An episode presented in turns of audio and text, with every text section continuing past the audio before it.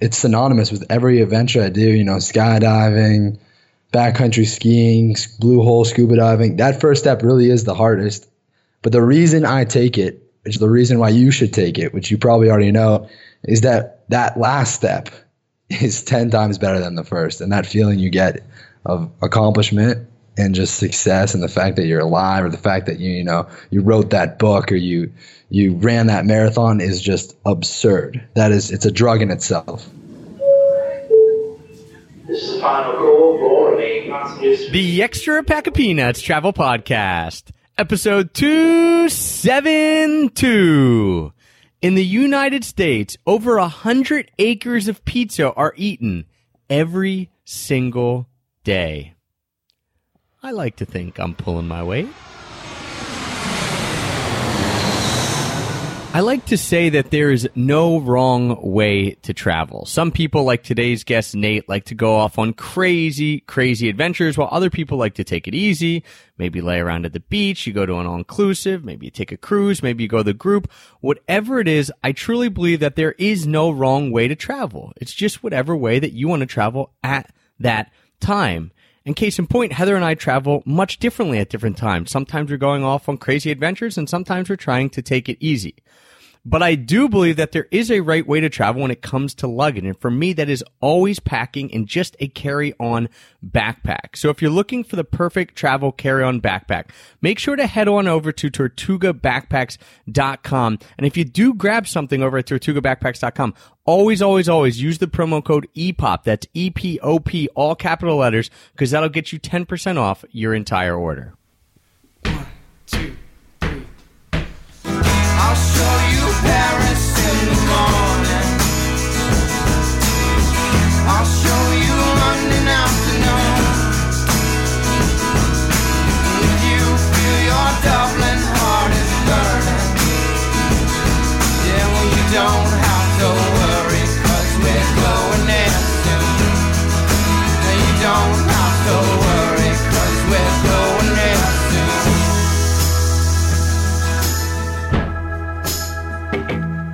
Hello, travel nerds, and welcome to the Extra Pack of Peanuts Travel Podcast, the show that teaches you how to travel more while spending less. I'm your host, Travis Sherry. Joining me today is someone who has scuba dived the blue hole despite never having scuba dived 36 hours prior, who has ridden around Chile in a fluorescent Star Wars van, and who can drive a stick shift. Nate Menninger, founder of the Pathfinder.co. Nate, thanks for joining me today and welcome.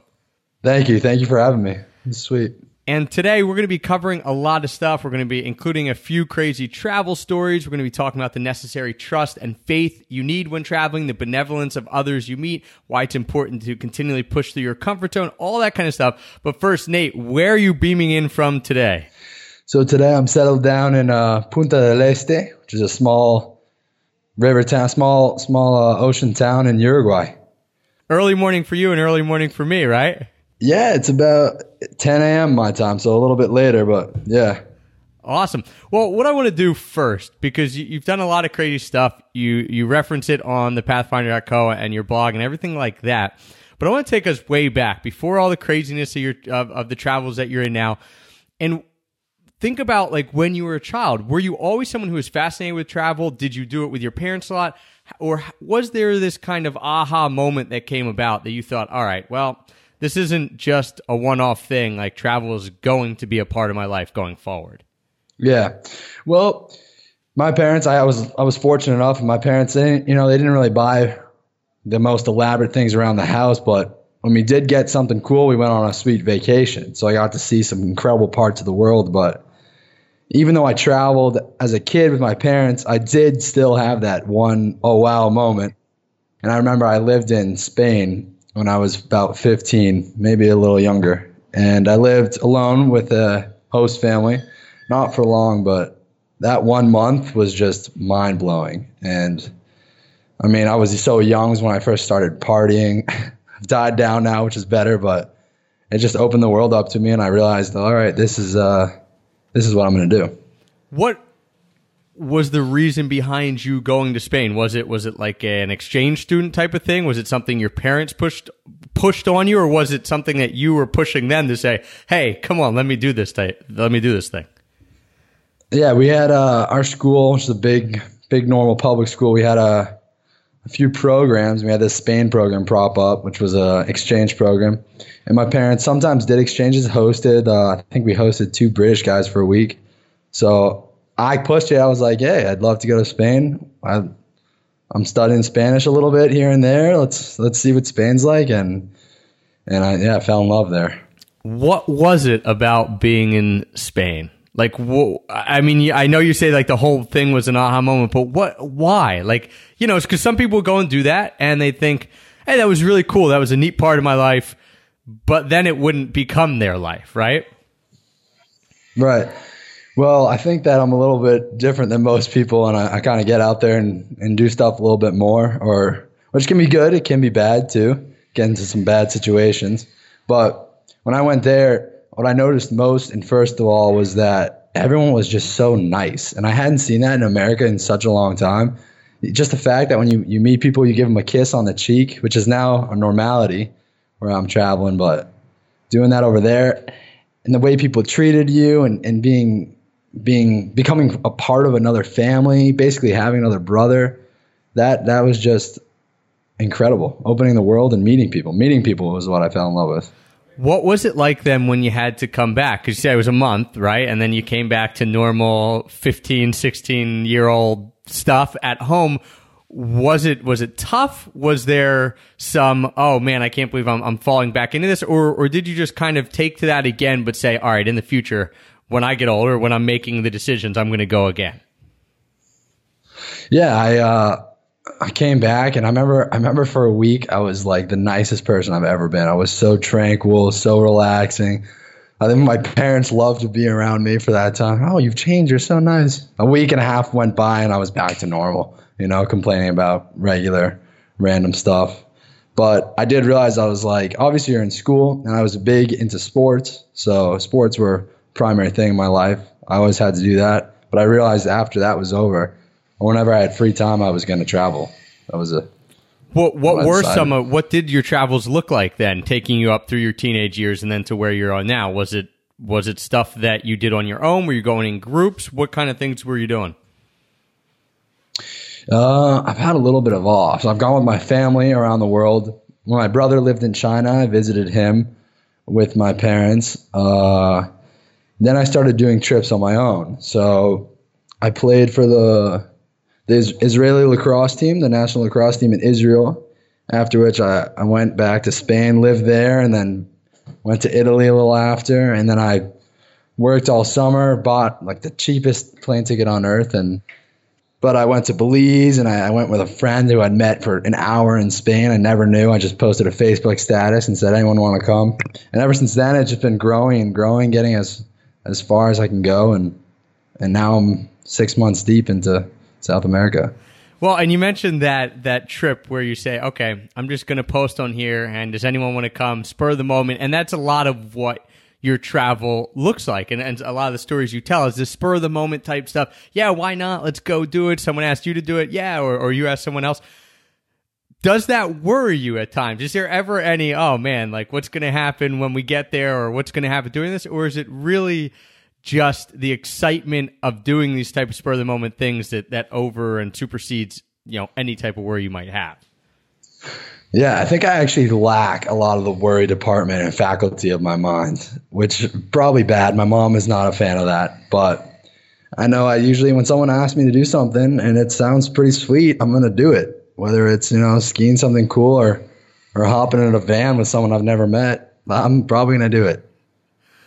all right well let's let's talk about some of those stories because i kind of teased them out at the top of the show here and um and one of the things you do on the pathfinder is you're basically telling crazy travel stories in you know through different posts and things like that and some of them are pretty crazy um so i want you to talk about a few of your most crazy travel stories wh- whether those be the ones uh, whether that be the one of you going around Chile in a fluorescent Star Wars van, whether that be diving the deep, uh, the blue hole. What are some of these experiences that you've had that only kind of crept up because you said, "Yeah, I'm going to do it. I don't care. Like, let's just go. Let's do it."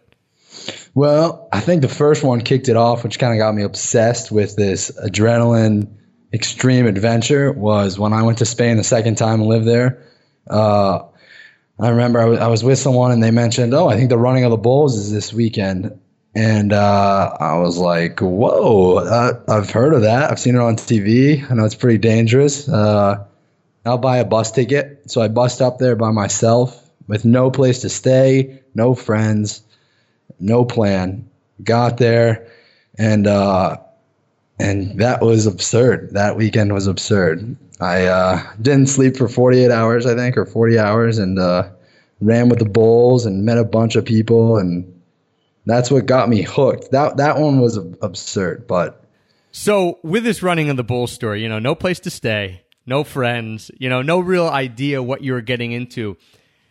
Do you think that that's something that people would do when they're younger? Like, and even yourself, maybe looking ahead, is that something you think, all right, well, I did that because I was 18, 19, 20, you know, I was young. This was, this was okay. But as I get older, maybe I wouldn't do that. Or do you think it's something that anyone of any age can do and that you probably will do as you get older?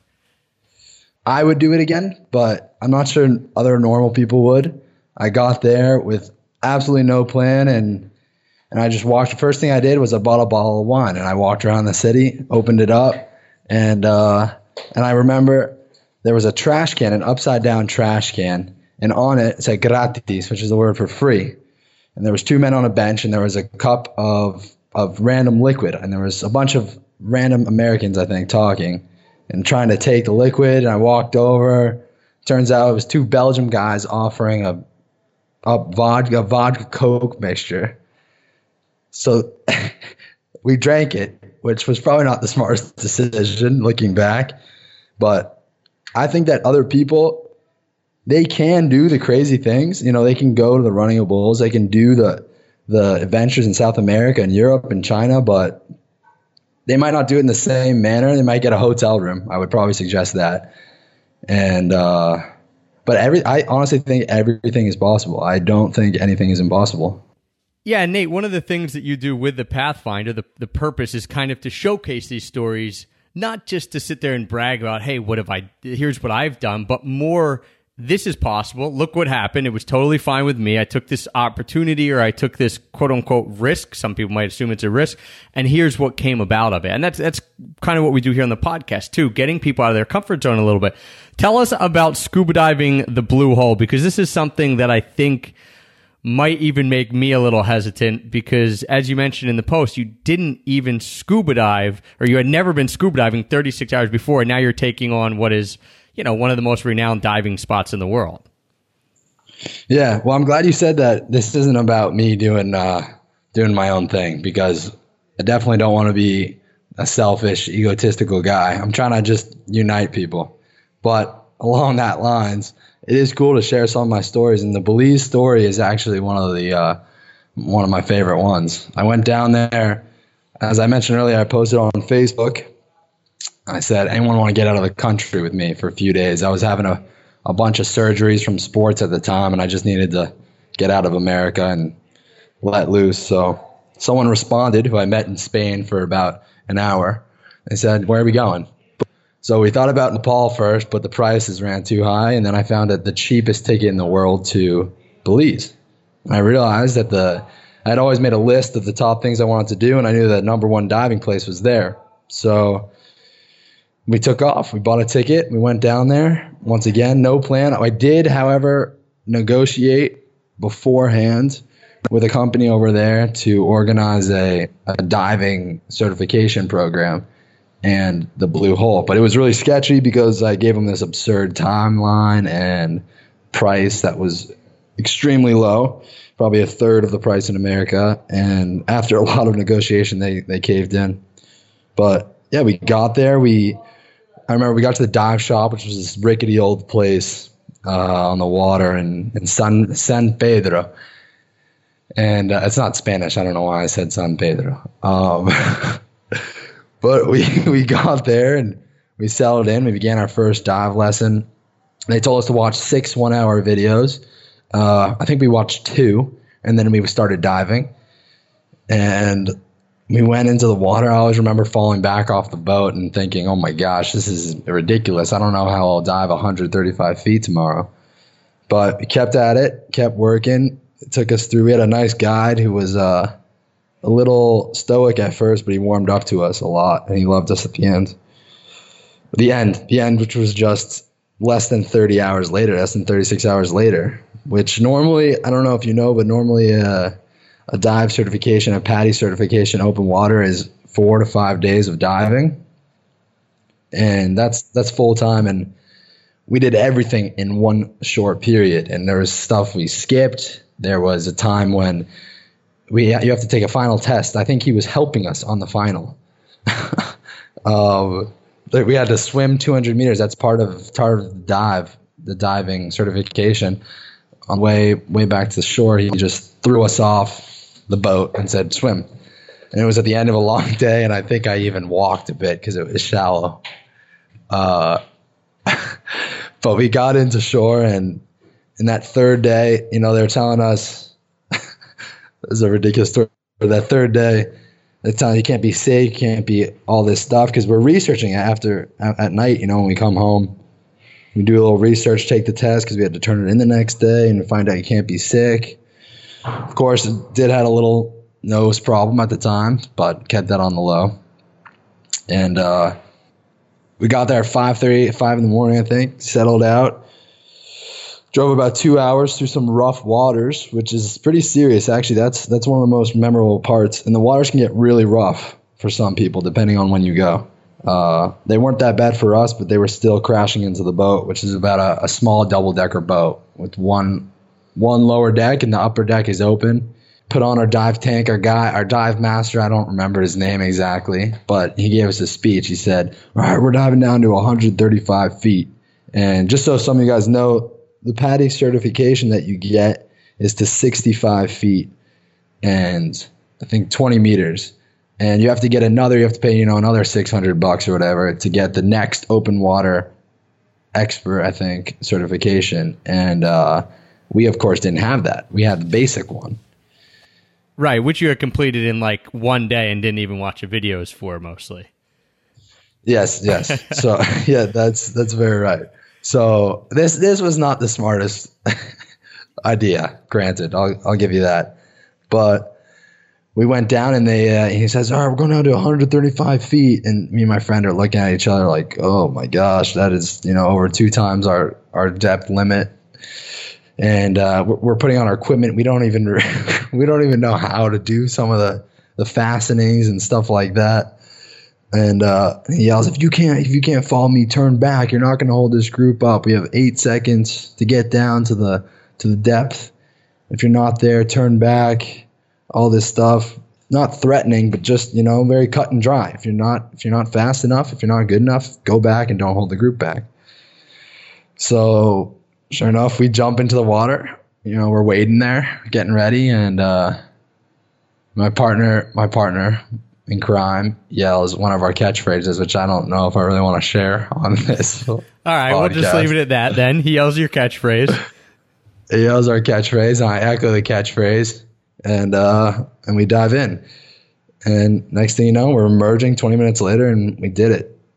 Truthfully, it wasn't the most beautiful dive in the world, as I'm sure people will see. There's a bunch of sharks that swim around you, uh, which is cool, but you can't see all that much. The next cool dives are later. But but the fact that we did it and you know went so deep illegally, really is illegally, and survived was uh that was very very memorable. Yeah, and I think that does. I mean, you know, some people will be listening and saying like, "Oh, well, that's so irresponsible," and and you know, th- you know, something could happen and this and that, and you know, there's some validity to that. And then there's other people listening like, "Oh my gosh, how do I find the guy who will let me dive 130 feet and only pay him a third the price?" Right? And I think that just gets back to the idea that whatever it is and, and the point you were making whatever it is that you're open to you know maybe you aren't someone who wants to take that big of a risk. Maybe you're not someone who even wants to go diving or anything like that.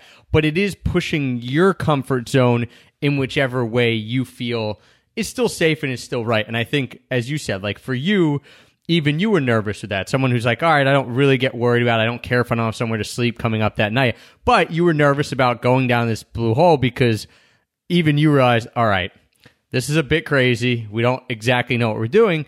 And it got you out of your comfort zone. One of the things that we try to teach people. What are some some things that you would tell someone who was who was looking at these stories or was looking to travel, wants to push out of their comfort zone a little bit, but doesn't exactly know how, or maybe feels obviously uncomfortable pushing out of their comfort zone and doing a little more? What, what kind of advice could you give them? Well, first of all, I would not suggest doing the craziest things unless that is what you want to do uh, without research and stuff. I did research the blue hole and I and I did spend some time, you know, figuring out what's safe and whatnot. And uh, but I would suggest, you know, everyone knows your fears. You know what you fear, right? If you fear spiders, you fear spiders. If you fear heights, you fear heights. But there's always a way to attack that, and the feeling you get when you overcome that, which every, everyone has had those feelings, you know, those goals. That is just that's incredible. So if you're thinking you want to travel and you think it's too hard, just do it. I mean, you've heard that in about every podcast you've ever listened to and every single article you read on traveling. Just do it. Just buy the ticket. It's not that hard.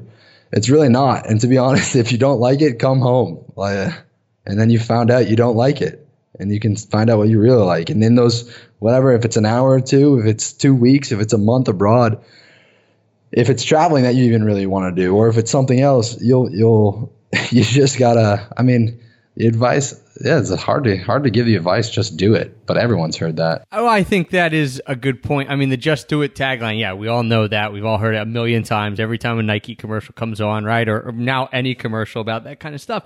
But I think the as you mentioned, if you take that first step, you know, it's not near as overwhelming. If if you're afraid to do something and then you just buy, you know, the first buying the plane ticket, like maybe buying the plane ticket, the actual act of being on your computer and purchasing a plane ticket, not as scary. But what happens after that? Well, now you have the plane ticket. So that's another step closer to going, right? And so if you do it like that and you just take that first step, and, and that's probably, again, not the scary step, that's going to push you further and further until you're at a point where then all of a sudden you're doing it and you're thinking, whoa, I, I don't even really know how I got here, right? Or, or, or I was scared, but now I'm here and now I'm doing it and, and it's working. So I think that's the important point. Eh, eh, and like you said, you just got the ticket to Belize. You're like, I'm going to go do it, right? That was the start of a chain of events that led you to doing the scuba diving. Yeah, that first, that first, that first step is the most difficult, as most people know. But even actually, I mean, it's it's synonymous with every adventure I do. You know, skydiving, backcountry skiing, blue blue hole scuba diving. That first step really is the hardest. But the reason I take it, which the reason why you should take it, which you probably already know, is that that last step is 10 times better than the first. And that feeling you get of accomplishment and just success and the fact that you're alive or the fact that you you know you wrote that book or you you ran that marathon is just absurd. That is it's a drug in itself. Yeah, it really is and you're doing something that a lot of other people haven't done and that's following one of your dreams. As you mentioned it doesn't have to be always travel but if you if you actually get to the end of that book and you finish it you know that's something that so many people have said i'm going to write a book and then they never do. So it, it's it's really setting the intention to do it and then taking that step and then seeing it through which which I do think becomes easier to see it through after you get a few steps in as well. Because at that point, like you're not going to be sitting there getting ready to scuba dive the black hole or blue hole, you know, all your stuff on and say, yeah, I'm going to turn back. I'm not going to do it. I mean, uh, you know, there's a possibility you do that, but typically most people at that point are like, well, I've already come this far. Let's just, let's just see it, see it through. Right. Yeah. I agree on all fronts. We're, obviously, you're someone who does a, a decent amount of budget travel, uh, as we've touched on a little bit. Uh, you know, sometimes not having anywhere to stay, sometimes you know talking a guy down to, to getting really cheap cheap scuba scuba diving. What are some of the other things that you do when you're traveling to keep the cost down? Yeah, well, as I find right now, my savings, which were not plentiful, have ran out. They ran out about four months ago and uh, I keep trucking along. I did find some work, freelance writing, and I found some work as a product tester for an outdoor company, but that is very sparse, very sparse income. So you got to figure out how to save every single penny, which can be frustrating and can tire you out sometimes, but there are some easy ways to get over it. So there's a really, really useful thing called the Workaway, which I'm not sure if you're familiar with it. I mean, You probably are.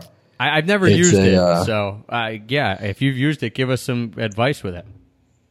Yeah, so it's like a Craigslist uh, listing type website where you can go online, make a profile. You pay about thirty bucks for the year, and you volunteer for food and a place to stay. Which, when you're traveling, is actually the most expensive, uh, the the biggest expenses, right? So, I've done. I'm in my fifth workaway right now. I just started yesterday or today, this morning. Took a break to take this podcast, and that has saved me thousands thousands of dollars And i think six months i've spent under i spent around $2000 a little bit more Wow. And, and what are some But- of the what are some of the jobs that you've done, and what are some of the jobs that people will see like that will pop up? so i've done let's say i've worked in a on a ski area i've worked in a in a vegan hostel. I lost about 20 20 pounds in two weeks. Uh, i worked in a in a camp constructing a house. I'm now working at a surf shop. Uh, And the best part about Workaway is that you you find a landing place. And then from there you meet the people you need to know that you can rent a cheap apartment or you can find another job. And I've actually found for the first 3 months I never paid for housing, but I didn't work Workaway the whole time. I had found people through Workaway who just just spur the moment kindness offered me a place to stay for free. And I took them up on it and you know nothing bad happened. That was an amazing experience. And and that all came from Workaway which I'm very grateful Workaway does suck because you know you're you're working for just food and bed so they can they own you right? um, but but I do think it's a good thing to do for a week or two and get settled. And if you have no other options, good way to conserve some money. There's also a bunch of other things. There's WWOOFing, which is for farms, basic same concept, which I also worked. And there's uh there's one for boats, so you can travel across oceans for free. There's really everything. The internet I found is one of the most useful items in the entire world, and I didn't know before that. I thought it was just you know for Facebook and whatever be it, but I've I've connected with so many people that I used to think would be kind of weird. You know, I'm gonna post in this group to see if anyone wants to go skiing, and then meet four random people across the city who will end up doing you know this massive backcountry run with me. I would never do that in America. or I would never have thought of it. Right. Well, I think Now that's a that's a really interesting point too, Nate. Uh, with the Workaway, a it provides like this nice little safety net or support net, really.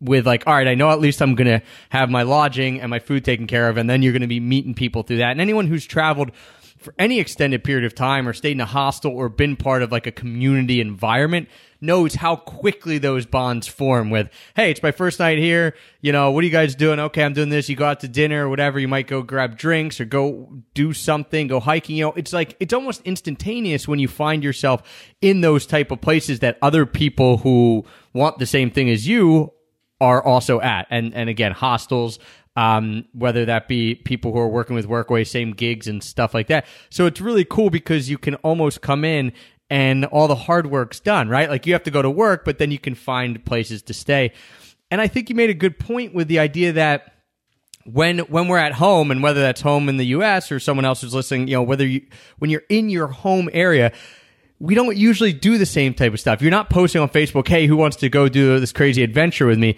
But when you're traveling, all of a sudden you feel so much more vulnerable, open, but in a in a very very positive way. Right. Yeah, you have this sense that you have realistically you have nothing to lose. I mean, you can if you lose something, you know, if you lose your dignity or shame, you switch cities. You keep traveling and you restart. And you can really be you can be the sometimes it takes a while, but you can be the person who you want to be. And and if they don't like it, you switch cities or you or you change and develop yourself, which is inevitable when traveling. Yeah, I think that's a really, really good point. Um, that that people are way less scared to be judged when they're traveling because they know if they want to be, they can be transient, they can leave, and usually that ends up being such a truer form of themselves than when you're at home or then when you're worried about what your coworkers are going to think or your classmates or whatever it is. Um, and I think that's one of the things that gets addicting with travel is that you can be who you want to be and every day can be different. And, um, and as you mentioned, it's this thing that people who start traveling and really like it keep chasing. And, and, but usually compared to like, hey, I'm on this high and I'm on drugs, it's a much better you know, uh, vice to have when it comes to the to the traveling vice. Um, why don't you, you finish off here with a travel mishap? Because I know there's got to be some travel mishaps that you've had, and and like you said, you've done stuff that has. You know, we've talked about stuff that's worked out, but has there been a mishap that's happened where maybe even for you at that time you thought, okay, like I've gotten myself in too far, or I can't believe this happened, and now looking back, you're like, ah, well, Yeah. you know, it makes for a good story. Yeah, yeah, yeah. I actually got yeah. Uh, I hadn't even thought of it earlier; it just came to my mind. But I had hitchhiked down to a small town about three hours south of where I was staying in Patagonia, and I was sitting at a all eco-friendly, sustainable, off the grid type place, and uh, they were putting me up for free. And the next morning, I decided I wanted to get out, you know, see the world. So I hiked up a mountain. I biked up it, which was probably the worst decision. Uh, I slept at a little refuge with just the the mountain man at the top.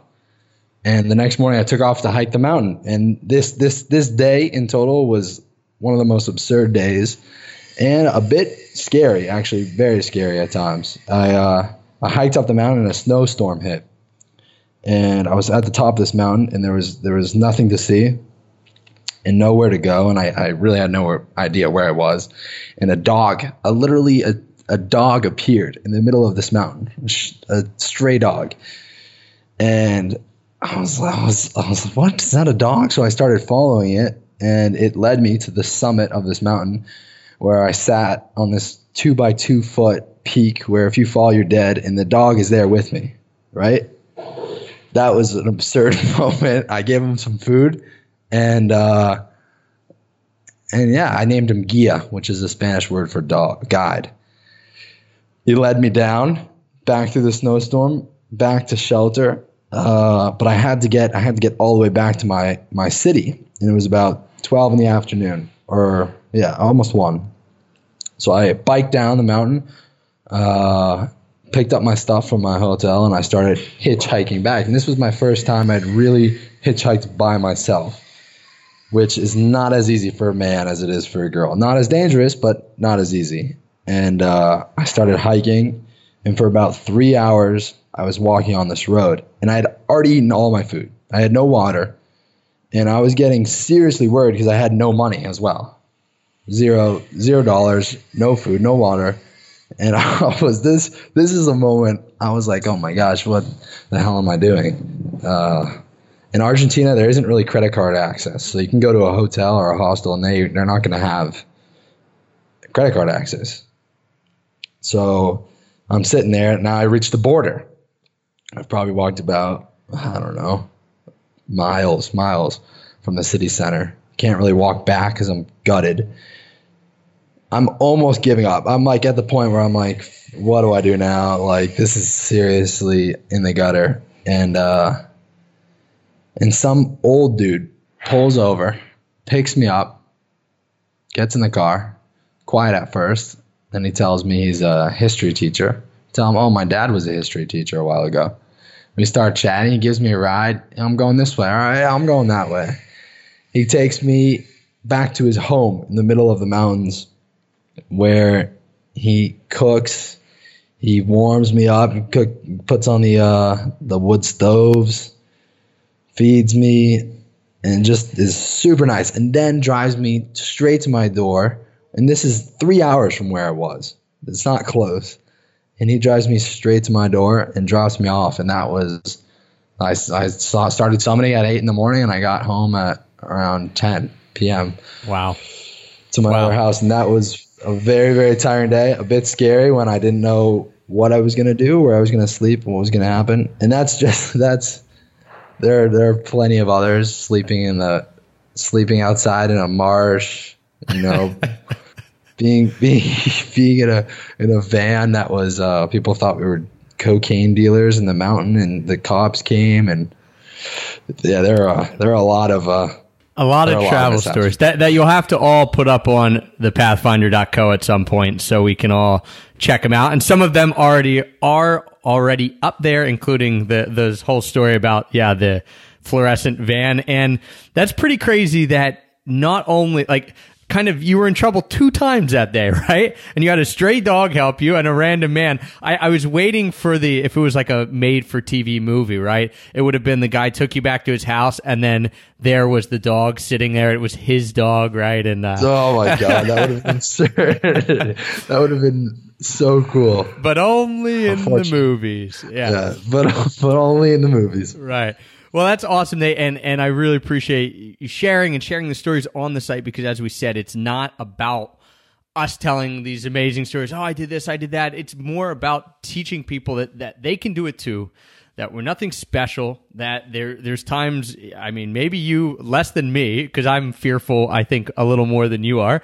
Um, but th- that there is this fear, and there are these times that stuff isn't always perfect and isn't working out the way you want it to. But that's what an end, uh, like in the end, makes us a have these amazing travel experiences and memories, but b pushes us to change and evolve and develop and become better versions of ourselves. So I appreciate you sharing that and all the stuff that you do on the Pathfinder.co. What's in the pipeline for you next? What is it? Whether it's personally, what are you looking at with traveling or professionally with the site and everything like that?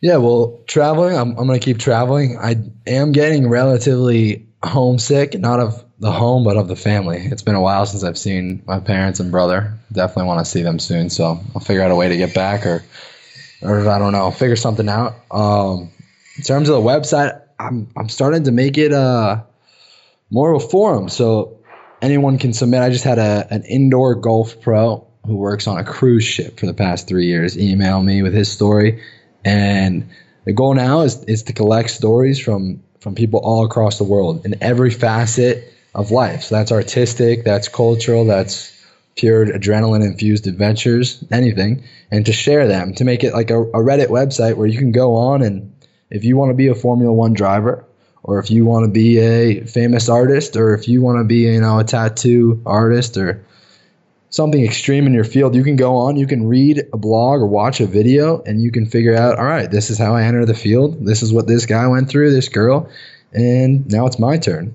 And that's the whole goal, which obviously I lack some time and some content, but the content is yours really. It's for the people, by the people. So Awesome. otherwise, I I'll do some more podcasts, meet some more people, and uh, and hopefully hopefully keep trucking along on this journey. Yeah, that is awesome. And I, I think that it's so true. I mean, you, you start with an idea and it, it changes and it's always awesome to bring other people and their stories in because, you know, as one person, you can only do so much. One of the great things we love about the podcast is being able to bring people on to tell their story as opposed to people having to hear my story 250 times, right? So, um, Right, right. awesome. Nate, thanks so much for joining us today. You know, regaling us with some of these great travel stories, reminding us, you know, that people all over the world, people and dogs all over the world are inherently good and will lead you to the summit and back. Um, remind They'll people, lead you to the promised land. Yeah. yeah, remind people one more time how they can come find out about you, find the site, and how they can come connect with you on social media. What's the best ways? Yeah, sure. My uh, Facebook, Nate Menninger. That's my name. That's where you can find me. Uh, my website is thepathfinder.co. And my Instagram, which I made for the website. I wasn't a big Instagram guy beforehand, but it's thepathfinder.mag. Uh, and you can email me at thepathfinder.mag at gmail.com as well. Otherwise, uh, thank you very much for having me on the show. And that was a sweet time. Yeah, yeah. Well, it I'd love to hear some of your stories someday. Oh yeah, well just listen to those other 250 episodes. Um, that's all you have to do. All right. Yeah, I appreciate right, Nate. Um, everyone else who's listening, if you want to get, uh, we'll be linking everything that Nate just talked about. We'll link up in the show notes. So remember, you can get all the show notes for any of our episodes at extrapackofpeanuts.com slash pods, P-O-D-S. So go there. That has all the shows linked up including this one, so you can find out anything that we are talking about. If you're listening and you don't remember um, some of the stuff that we were telling you how to connect with Nate, you can find that there. Don't forget if you want to, if you are on Instagram like Nate is now, like I am now, and I'm starting to like it, enjoy it more, you can find us at Pack of Peanuts, Twitter at Pack of Peanuts, Facebook Extra Pack of Peanuts, and if you're looking for a good travel backpack. You want one that's carry-on size? Don't forget visit our sponsors, TortugaBackpacks.com. Use the promo code EPOP, E-P-O-P, all capitals. That'll get you 10% off your entire order. Nate, thanks again for joining us, taking time out of working at the surf shop to come join us today. Thanks, brother. Appreciate it. Awesome. Everyone who was listening, thanks for tuning in today. Thanks for the continued support as always that makes us the number one radio travel podcast on iTunes. And until next time, happy free travels.